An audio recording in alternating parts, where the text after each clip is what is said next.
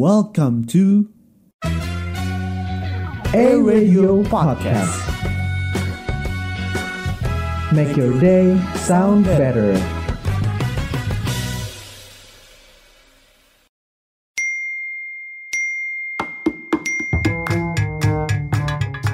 Eh, eh, udah ada, udah ada.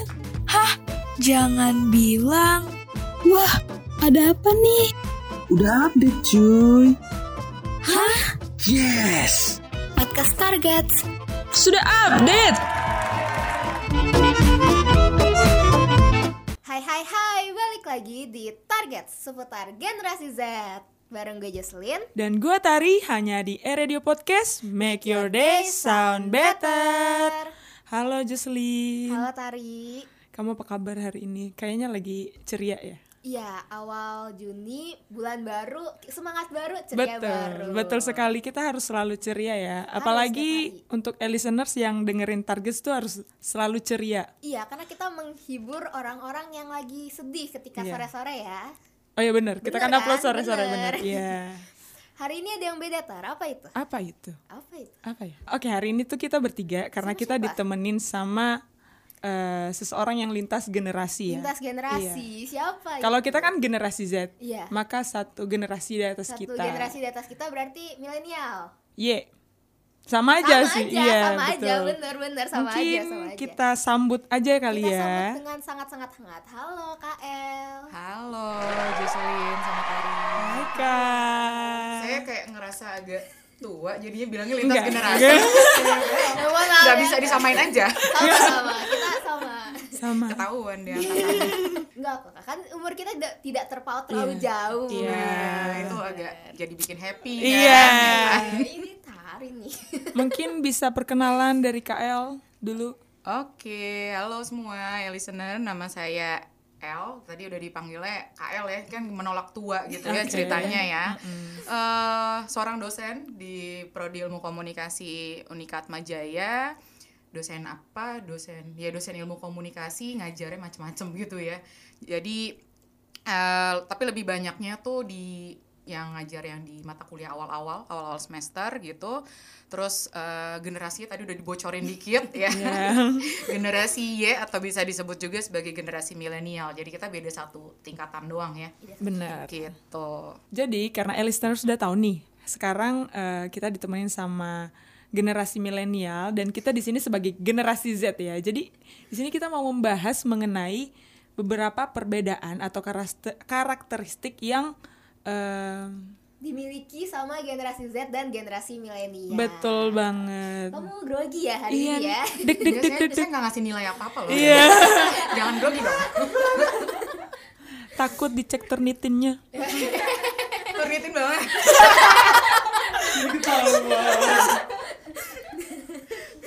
Oke. Kita mulai dari karakteristik dulu aja kali ya kayak. Boleh, Boleh, boleh. Kita kita mulai dari karakteristik generasi Z nih. Ka- Yang pertama kan umumnya tuh generasi Z itu terkenal dengan pragmatik. Katanya tuh mereka punya cara berpikir yang praktis tapi digunakan buat jangka pendek. Mm-mm. Menurut KL gimana tuh? Kayak ten- tentang teman-teman kita nih yang punya pemikiran seperti ini. Iya, kalau emang dilihat ya di generasi sekarang, generasi em, Z ini secara umum ya nggak bisa nggak bisa kita langsung em, melihat menggeneralis eh, gimana ngomongnya? Menggeneralisirkan. Ya ya Iya, itulah. iya. ya Eh, emang kalian ini angkatan generasi Z ini lebih seneng tuh semuanya serba praktis gitu. Jadi melakukan apa apa tuh dengan praktek gitu ya dibandingkan em, apa ya eh, ngomong atau mungkin banyak teori makanya juga kalau lihat di kelas pun kalian Iya. tuh kayaknya tipikal yang lebih seneng kita memberikan banyak praktek dibandingkan eh, ngomong benar Betul, gitu betul setuju banget. Mungkin Ya. bisa di next. terlibat dalam masyarakat. Jadi katanya tuh kita pengen banget terlibat dalam masyarakatnya sebagai eh, mun- kita pengen muncul karena kita takut eh, Ketinggalan. ketinggalan Betul. ketinggalan info gitu ya Iya, FOMO nih. betul. Iya sih, itu juga kalau kita lihat sekarang karakteristiknya sering munculnya di media sosial. Anak-anak generasi Z ini paling aktif ya, juga termasuk yang aktif, apalagi di TikTok. Wah. Aduh. Ada yang baru dikit aja tuh kalian bahkan lebih update dari diriku gitu. Oke. Benar, itu uh, kelihatan memang. Jadi uh, yang uh, terkait dengan FOMO ini bisa jadi uh, muncul karena ya emang kalian tuh pengen ngerasa bahwa kalian tuh uh, tetap update gitu. Iya, tidak ketinggalan Nggak ya. ketinggalan, tidak iya ketinggalan. kan gak enak banget ya kalau mungkin ngerasa kudet kali Iya, ya. betul. Tahu banget istilah kudet.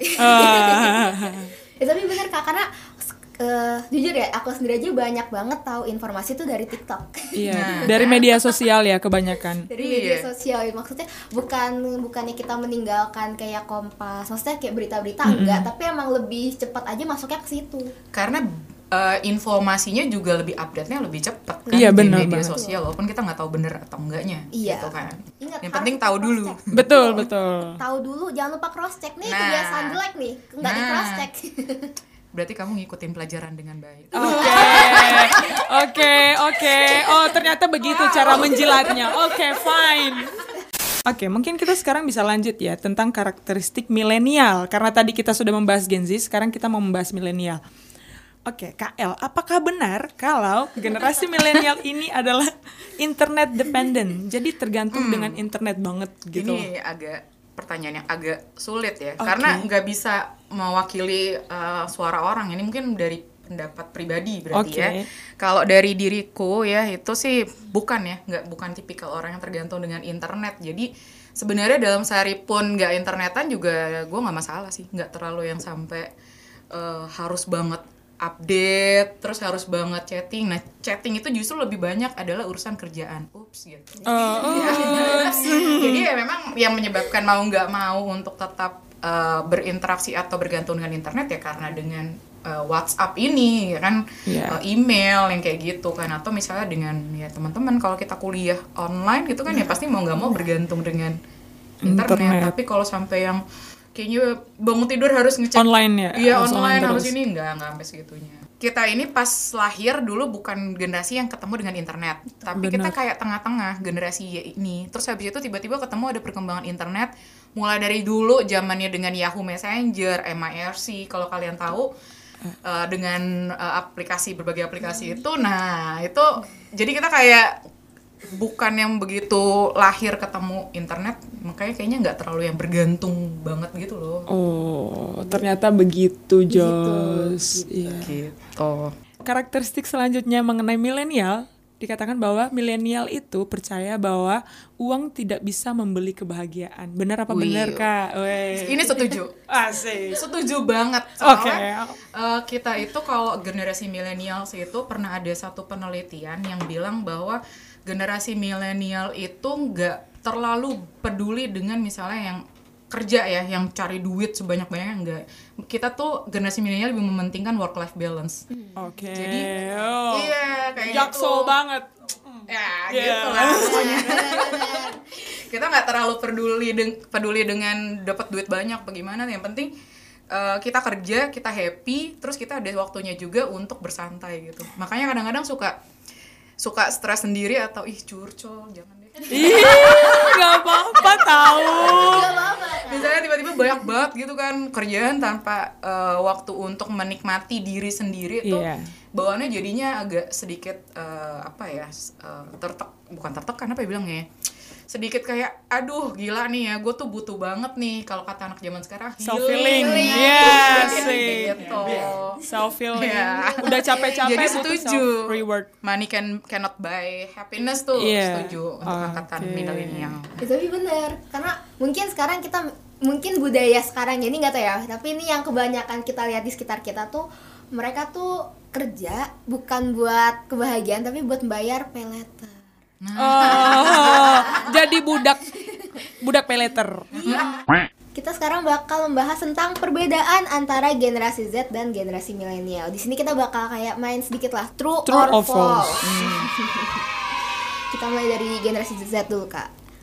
Jadi katanya generasi Z itu mereka punya durasi perhatian yang lebih pendek daripada eh, generasi milenial kayak contohnya ya jadi kalau misalnya ketika generasi Z tuh kayak ngeliat video-video di TikTok atau mungkin YouTube mereka tuh lebih suka yang ja- durasinya pendek kalau durasinya panjang-panjang mereka malah cenderung bosen malah nggak mau nonton Iya, langsung Ini di skip. Setuju sih.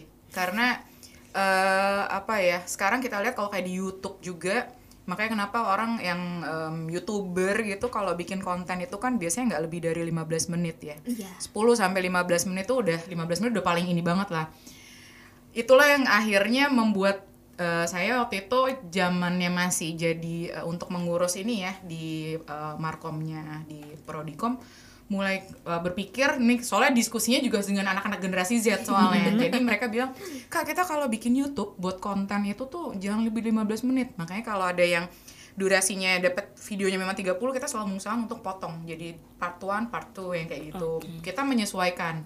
Ternyata emang benar kayak gitu kalau yang di milenial sebenarnya bukan gampang bosen tapi mungkin lebih kepada ya eh, ngapain gitu buang-buang waktu kalau juga terlalu Oke. panjang untuk ini ya nah itu naik-naik lagi tuh kalau sampai di generasi em, X generasi baby boomers mereka lebih senang kalau dilihat mereka lebih senang durasinya lebih panjang lagi bahkan Oke, yang selanjutnya katanya generasi Z lebih sering apa lebih bisa multitasking kak daripada generasi milenial. Katanya sih cara kerja otaknya si generasi generasi Z ini tuh lebih terbiasa dengan berbagai rangsangan atau stimuli yang muncul. Hmm, sedikit setuju. Kenapa bilang sedikit? Karena kalau ngelihat dari beberapa generasi milenial yang ada di sekitar saya ya, eh, nggak bukannya secara besar gitu, eh, mereka itu lebih sering itu fokusnya ke satu-satu. Jadi eh, mengerjakan sesuatu pun ya mereka harus eh, satu dulu, terus baru bisa untuk berfokus ke yang lain supaya mereka juga biasanya tuh kita lebih mementingkan kayak eh, kualitas sebenarnya gitu. Hasil kerjanya tuh yang kayak gimana. Sedangkan kalau kayak multitasking itu agak eh, susah. Contoh ya nih eh, sekarang ini kita kan kalau lagi pan- pas di masa pandemi kan sering banget eh, zoom ya atau Benar-benar. eh, Google eh, Teams gitu kan tiba-tiba tuh laptop kita bisa ada banyak banget gitu ya. Satu mau Iya. dengan sini sini sini. Nah kalau bagi generasi milenial eh, kita nggak terlalu suka dengan yang kayak gitu. Kenapa? Karena kita kan pengennya fokus satu dan mendengarkan ke satu. Coba kalau bayangin ada banyak terus kita harus ngedengerin itu pesan apa yang masuk Oke, kalau dari anak komunikasi coba Oke. dijawab. Ayo. Iya itu rata-rata mereka banyak yang kalau di sekitaran saya tuh banyak yang suka em, dalam tanda kutip kayak komplain ya kok ini enggak satu sih jadi eh, fokus gitu Iya, loh. betul Pesannya banget. juga dapet gitu itu contoh Mungkin Iya. kalau kita multitaskingnya mungkin iya mungkin pasti pernah lah kita mengalami Sering ya, iya, lebih ikut sering. dua dua ya dua aplikasi secara bersamaan. Iya kan? betul Satu banget. dari handphone satu dari laptop gitu misalnya wow banget kan Oke, sekarang kita lanjut mengenai working attitude. Jadi, katanya Gen Z ini adalah generasi yang suka berkelompok dibanding dengan milenial yang lebih suka independen. Benar atau tidak? cukup setuju Ah, cukup saya berarti. ini pertanyaan loh ke kalian justru saya Oke. mau pengen nanya kenapa kalian demen banget tuh ke mana-mana tuh harus selalu bareng-bareng kelompokan gitu ngegrup gitu kenapa? Gak tahu. Oh, Karena kita insecure. soalnya itu pertanyaan saya beneran loh. Itu kenapa sih kok anak zaman sekarang eh, harus banget kayak gitu? Karena bagi mungkin bagi saya dan mungkin ya beberapa yang milenial lainnya ya lo sendiri juga nggak masalah kok. Jalan-jalan aja. Iya. lo lo melakukan sesuatu ya nggak perlu ada rasa gimana ya lakukan aja sendiri ya udah gitu nggak masalah. Mau lo bareng-bareng teman mau sendiri bodo eh bukan bodo amat apa ya? Ya udahlah ya ya Udah, udah gitu. aja. itu sering banget loh soalnya saya merhatiin masalahnya. Ini kenapa sih? Bukan hanya di kampus ya di mall gitu loh. Harus dalam yang jumlah berkelompok gitu entah nongkrong di mana Eh, mau pergi ke mana aja tuh kayak harus eh, berdua bertiga yang kayak gitu Jangankan ke mall, Kak. Ke toilet aja harus berdua, Kak. iya.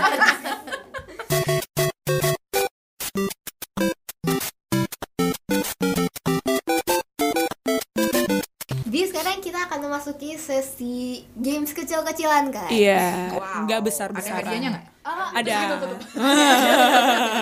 kata kakak wakil ketua ada. Iya. oh ada Jadi yang tanggung jawab nanti kakak wakil ketua. oke baiklah Jadi kita akan main BuzzFeed. Jadi Ini sebenarnya kayak kita milih tentang menu brunch, menu brunch gitu, buat menentukan sebenarnya kita tuh beneran generasi Z atau generasi milenial gitu. Betul banget. Wow. Wow. Agak deg-degan. Cukup menantang. Kita ada yang pertama, yang pertama itu kopi tipe kopi yang bakal dipilih. Di sini kan ada ice latte, caramel latte, es americano, espresso latte sama atau lebih milih hot chocolate. Um, Oke. Jangan dikasih tahu, jangan dikasih Oh tahu. jangan dikasih tahu. Langsung ini aja. Oh, dikasih tahu. kita gimana mau tahu? Jangan tahu mereka. Kamu. Kirain ya kan biar surprise. Oke, aku aku lebih memilih ice americano. Es americano.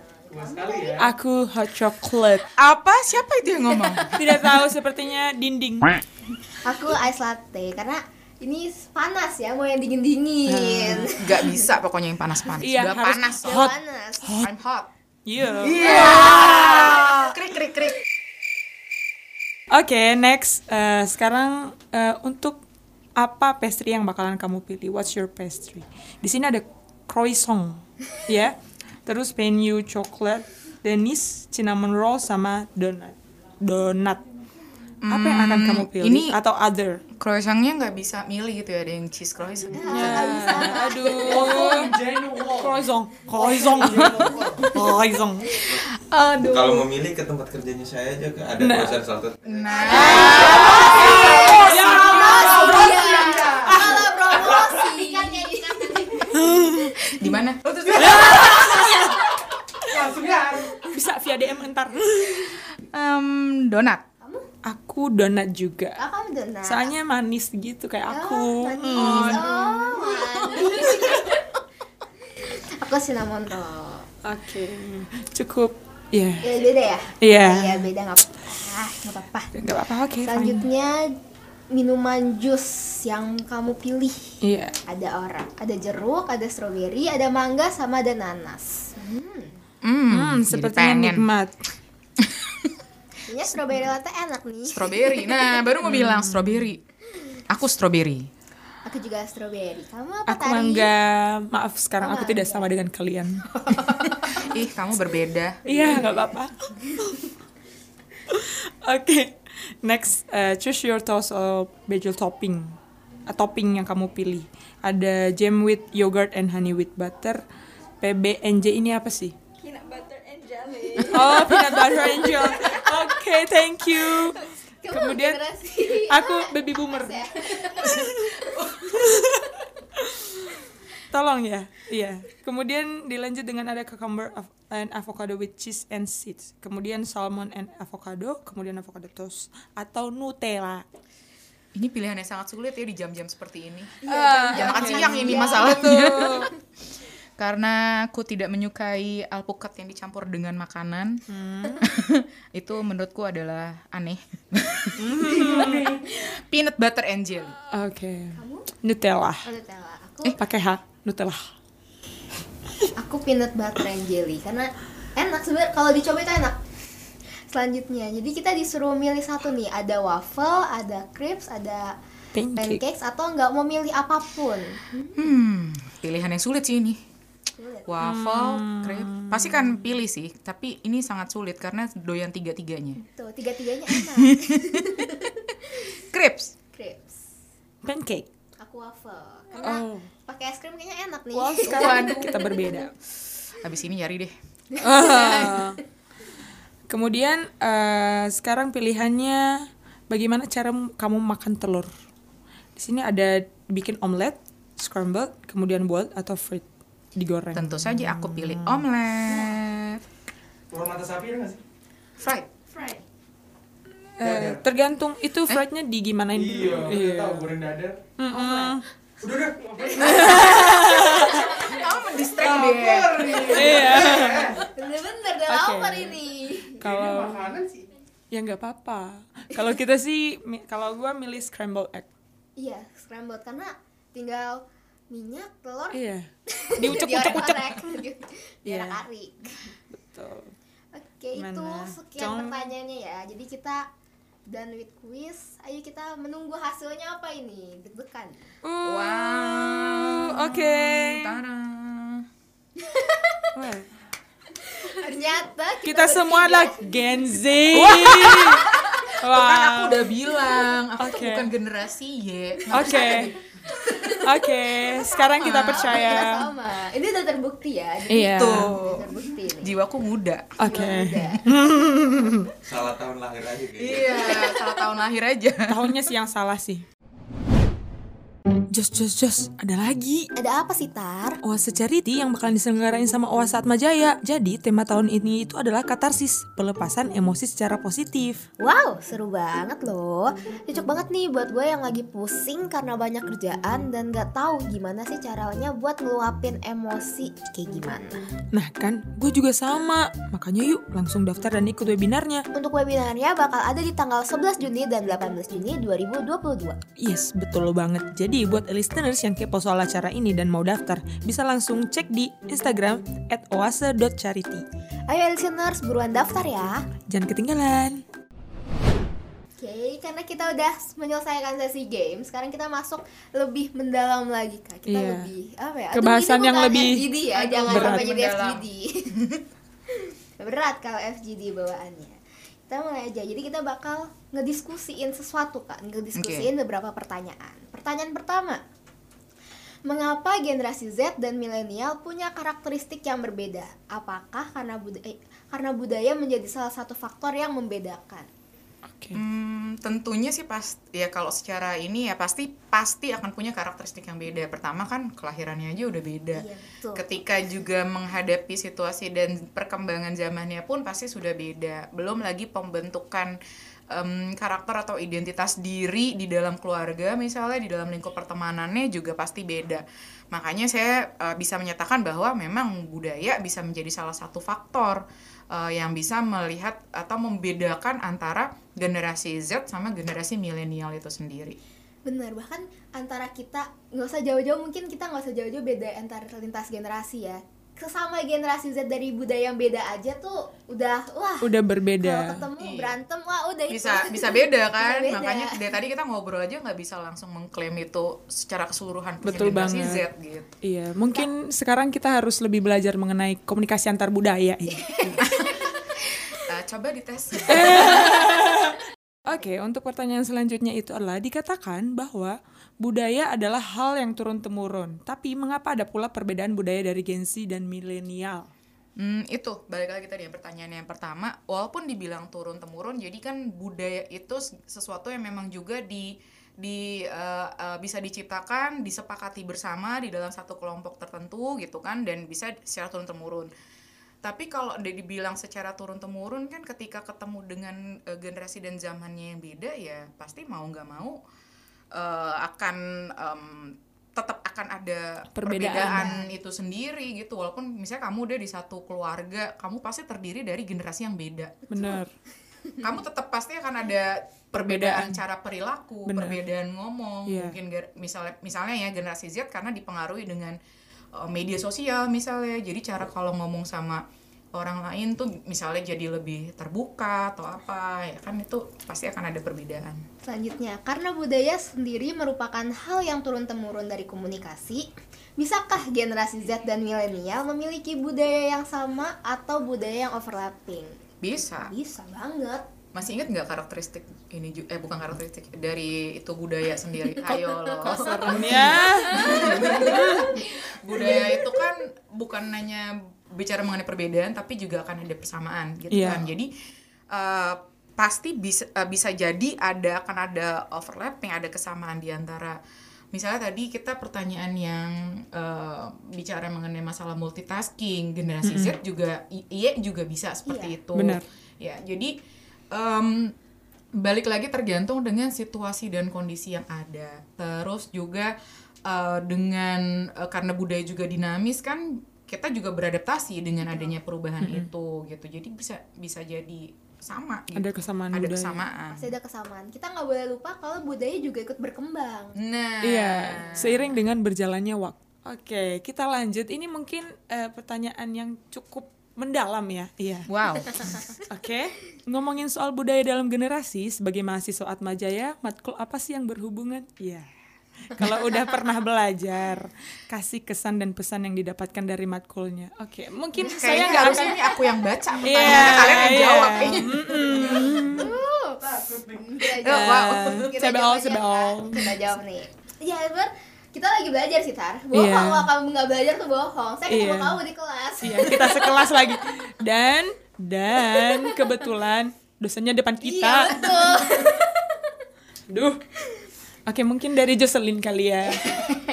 Mungkin bener yang paling berasa iya sih di komunikasi antar budaya karena eh, terutama sama tugas yang terakhir ya kayak yang itu kebetulan tuh aku ngedapetin tentang aduh nge-spoiler duluan nih biasa bisa besok dipanggil nih Gak apa-apa, gak apa-apa, gak apa-apa. Eh, semua rahasia disimpan di sini saja. Iya. Iya.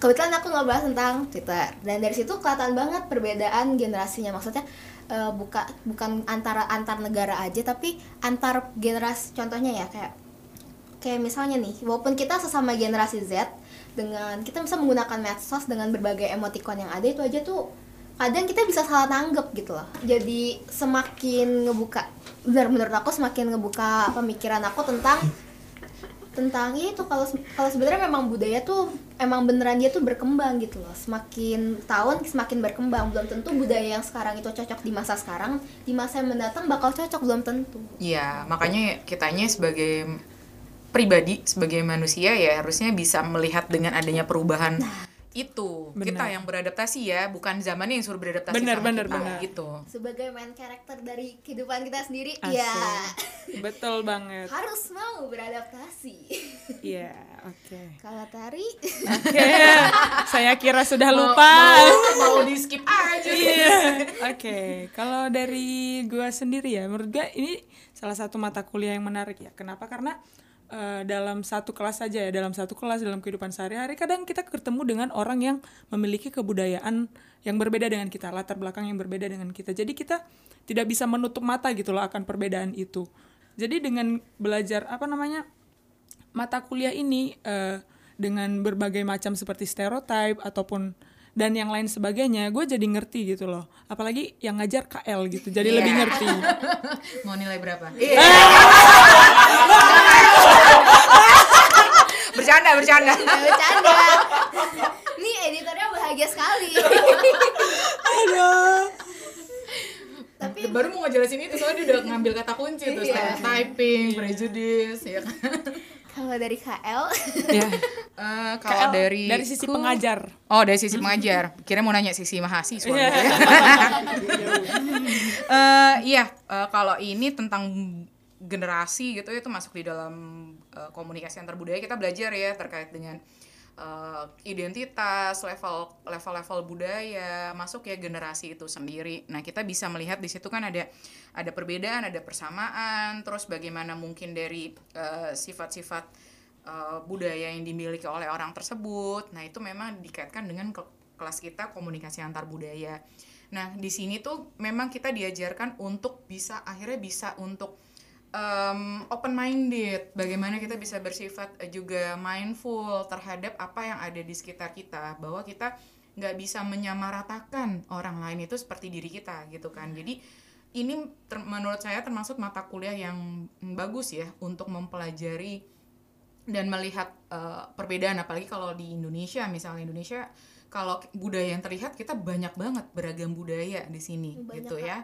Tapi nggak bisa kita eh, semuanya jadi disamaratain antara dari masyarakat suku ini dengan suku ini tuh nggak bisa. Nah dengan ada komunikasi antar budaya setidaknya kita paham cara berkomunikasi juga dengan orang lain menghadapi orang lain tuh seperti apa supaya juga komunikasinya efektif Betul. gitu. Oke. kita pasti pengen dong komunikasi efektif orang yang dapat pesan kita dengan baik kan? Betul banget. ya yang terakhir kak kenapa sih penting untuk mempelajari budaya antar generasi sebagai seorang mahasiswa ilmu komunikasi Wow, ya itu tadi eh, ini supaya kita bisa mengenal ada orang lain yang berbeda dengan kita, kita bisa memahami. Setidaknya ketika kita paham kan kita tahu cara berkomunikasinya seperti apa. Terus kita jangan main asal eh, hal-hal yang bisa menghambat ya dalam komunikasi antar budaya yang efektif juga misalnya dengan stereotyping tadi atau etnosentris itu kan nggak bisa. Nah makanya dengan kita mempelajari budaya khususnya kayak hari ini Iya, kita mencoba melihat perbedaan antar generasi itu jadi membantu atau kita jadi ya jadi setidaknya tahu lah ya oh kalau generasi Z tuh kayak gini oh iya gini oh baby boomers misalnya gini. Kita nggak kayak maksa jadi kehendak kita maunya kita "Eh, kalau seharusnya kan kayak gini nih ini kok lu katrok banget sih? Yeah. Norak Nggak banget sih gitu kan nggak nggak bisa. bisa kayak gitu. Jadi ya eh, ini memang membantu ya untuk mempelajari adanya perbedaan antar generasi itu gitu sih. Ini sebenarnya penting karena eh, mungkin mungkin orang mikirnya kalau orang yang nggak bukan anak ilmu komunikasi mikirnya tuh oh komunikasi antar budaya pengen belajarnya ya udah sih paling cuma kayak kita tahu budaya orang kayak gimana gitu kan bener dari orang mikir kayak gitu gitu aja terus sebenarnya kita punya keuntungan nih kita sebagai il- anak ilkom yang belajar ini tuh punya keuntungan karena kita tuh terbiasa ya apalagi generasi sekarang tuh ya kayak tadi terbiasa dengan yang namanya stereo stereotyping Stereotype. gitu kan Mm-mm. kayak biasa nih eh, kayak contoh misalnya budaya Asia sama budaya Eropa itu kan beda banget Iya. kan Eh, apa, apa apalagi budaya Amerika sama budaya Asi- Asia tuh juga beda banget jadi kayak dari sini tuh sebenarnya kita juga belajar oh ya kalau keuntungan jadi orang Asia tuh kayak gini dari budaya ini kayak gini dari budaya yang satunya kayak gini kita juga belajar ya benar kayak tadi kata KL berpikiran terbuka tadi udah kita udah melewati sesi diskusi yang udah mendalam ya kak Iya, ya? udah cukup sangat dalam udah sepertinya. SKS Iya. Aduh. 24 eh enggak, enggak, enggak, enggak. Ya, mungkin sekian aja buat tentang perbedaan antara generasi Z sama gener- generasi milenial. Intinya kita harus bersikap terbuka apa pun teman-teman apa pun eh, listeners dari generasi mana pun yang Benar. mendengarkan. Intinya satu, harus berpikiran terbuka karena itu sih kunci ya kita nggak ngejudge orang lain, Iya. nggak gampang buat stereotip, nggak gampang ngejudge. Jadi jangan lupa buat terus berpikiran terbuka. Ya Dan- bukalah semuanya, pikiran, hati, Mata. telinga, mata, ya semuanya Iya. buka. Jangan banget. Sekian episode hari ini, gue Jocelyn. Gua Tari bersama dengan L Jangan lupa buat terus dengerin podcast Target. setiap hari Jumat hanya di E Radio Podcast Make Your Day Sound better. Bye.